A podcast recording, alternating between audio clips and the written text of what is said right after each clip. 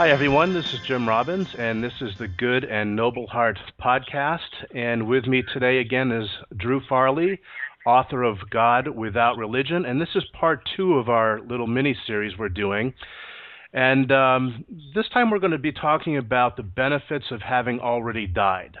And one of the curious phrases that Andrew uses in his book is that we need to attend our own funeral. So, Drew, let's start off with that. What do you mean by we need to attend our own funeral?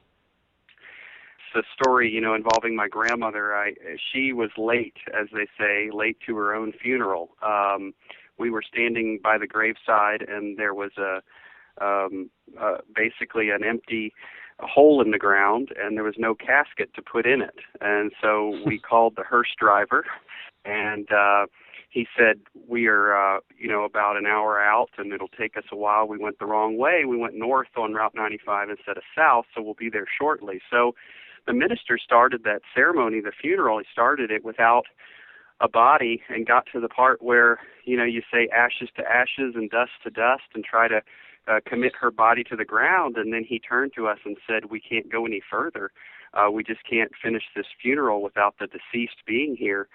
So eventually, uh, the the hearse driver rolled up and uh, delivered the deceased, and it was a bearded lady hearse driver. I mean, a beautiful, beautiful beard in a pinstripe suit. She popped out of the hearse and said. Uh, I'm ready to do the funeral and I've delivered the deceased finally. Sorry I'm late. And we said, ready to do the funeral.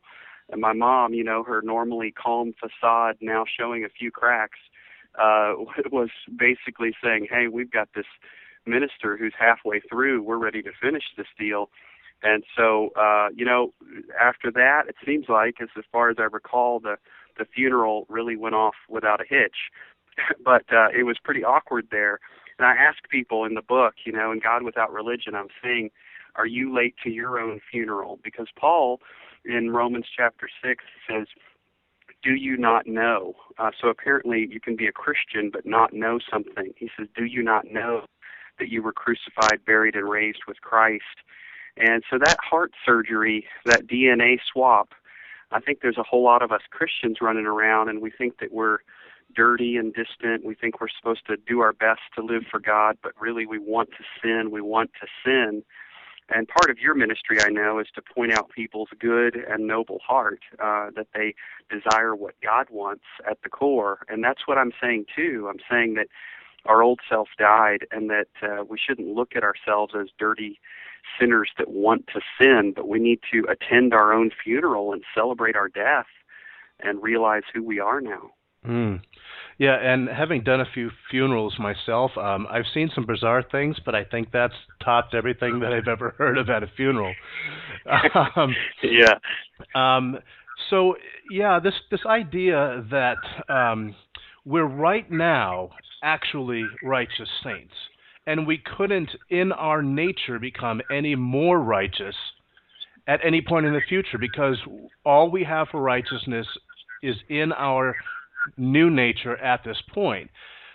But I think what trips some Christians up is this idea that you address of positional versus actual righteousness, or in some circles it's called imputed versus imparted.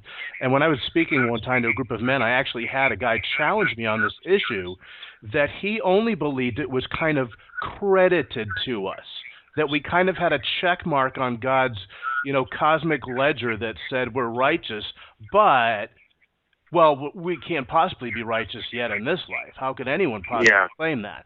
So, yeah, talk about that positional versus actual, and, and even that progressive idea that some people have.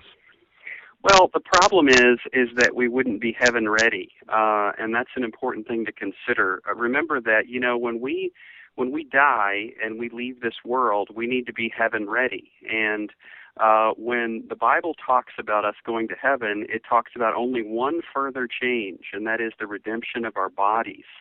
It doesn't talk about the redemption of our spirit. It doesn't talk about the redemption of our soul.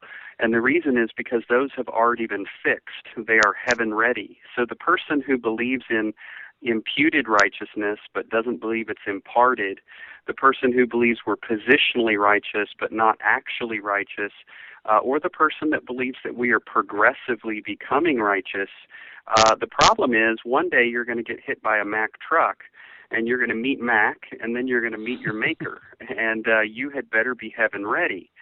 And so my point is this that uh, you know we are not getting more righteous nor are we told that we're going to get a last minute polish before we hit heaven.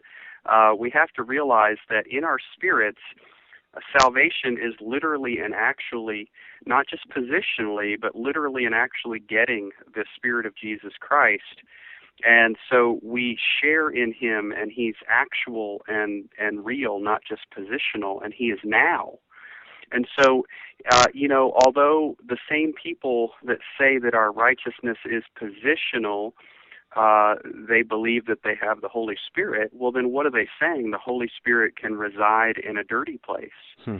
Um, and so there's an inconsistency there. Uh, we have to be made holy in order for the Holy Spirit to reside in us.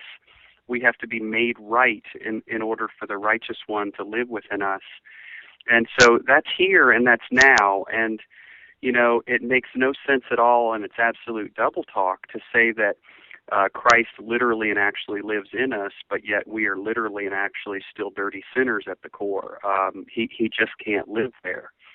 So he he purifies and reserves a place for himself, comes to live in us, and you know all of this jargon, the positional stuff. I mean, it's not it's not in the scriptures. What we're doing is we're trying to explain why we still sin.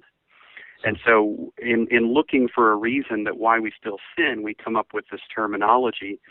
But Paul tells us, you know, we sin because of the flesh, and we sin because of the power of sin that tempts us. And those are the explanations we're given. So we shouldn't be fabricating uh, extra biblical terminology in order to explain why we still sin. And and in what what good would it possibly do someone to have a goodness sort of credited to them on paper, but not actually residing within them.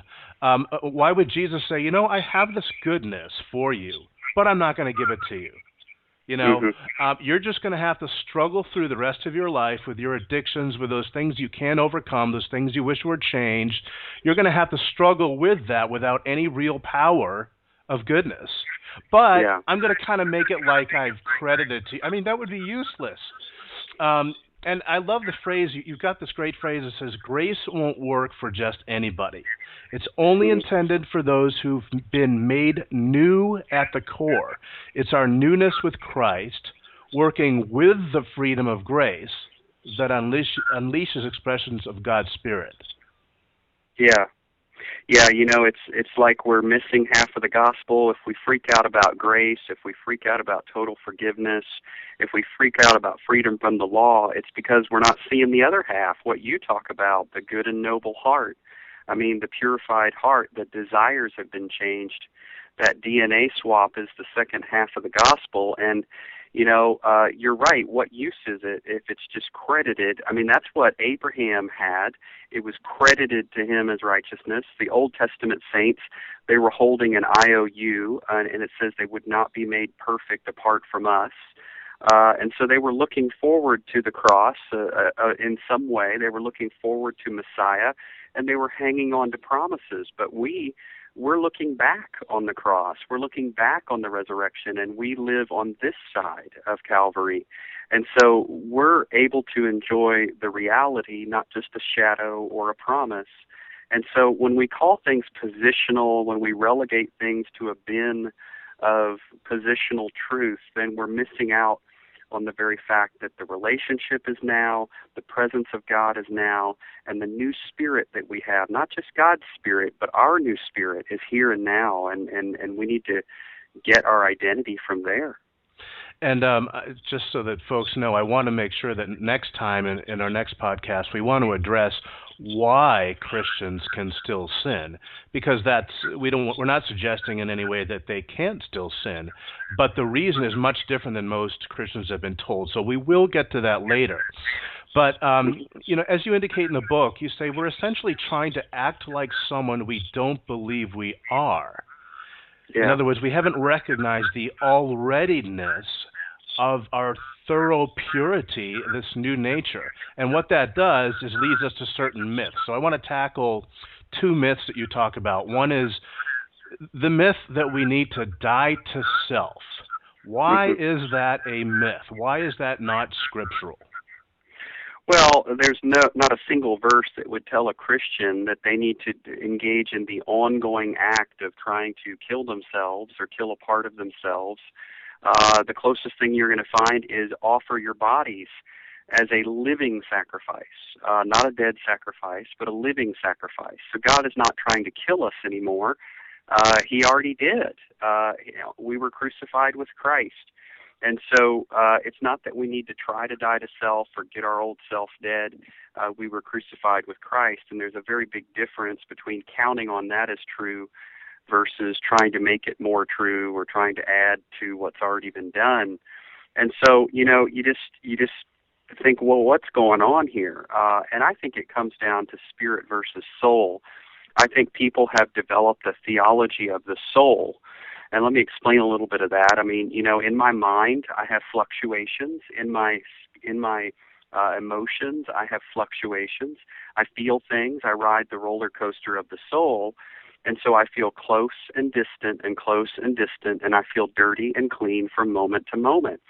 Well, if I look to my soul for theology, then I'm going to develop this theology of the soul that says everything is progressive and I'm not quite ready for God yet. I'm not quite pure yet. I'm not quite righteous yet. I'm not quite holy yet. And as I do that, I'm describing the fluctuations of emotion and thoughts in my soul. But God says that we are to worship Him in spirit and in truth, uh, not in soul and emotion. And so I don't get my theology from the soul, I get it from the spirit and from the Word of God. And that makes all the difference. Hmm. Um, and that kind of leads to sort of a con- corollary, corollary to the dying to the self myth, which that phrase is not even in Scripture. But people will say, well, aren't we supposed to take up our cross? And and as with many things, if we don't understand the context, if we just wholesale apply it, sort of post cross and resurrection, as if everything applies equally across the board will miss that and, and Mm-hmm. misconstrue that. So, what was that in the context in which Jesus was saying? What was the idea of taking up your cross? Well, I think he's talking about inheriting the kingdom of God. He's talking about following him. He's talking about if you really want relationship with me, you've got to die. You can't just say you follow my teachings, but you've got to follow me to death. You've got to follow me to Calvary. And that's exactly what we Christians do. Uh, when we uh, come to faith, we are crucified uh, with Christ.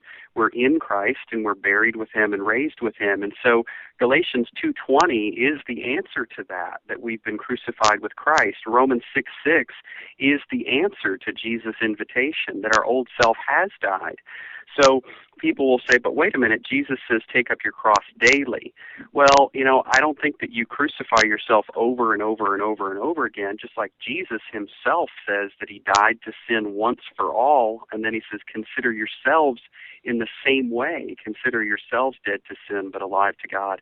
And that's what he's saying through the apostle Paul.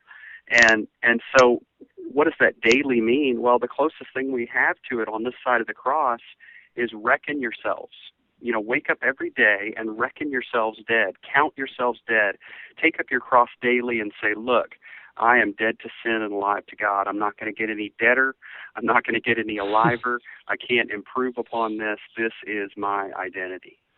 So, really, in that context about taking up your cross, it's not a spiritual growth message, it's a mm. salvation invitation.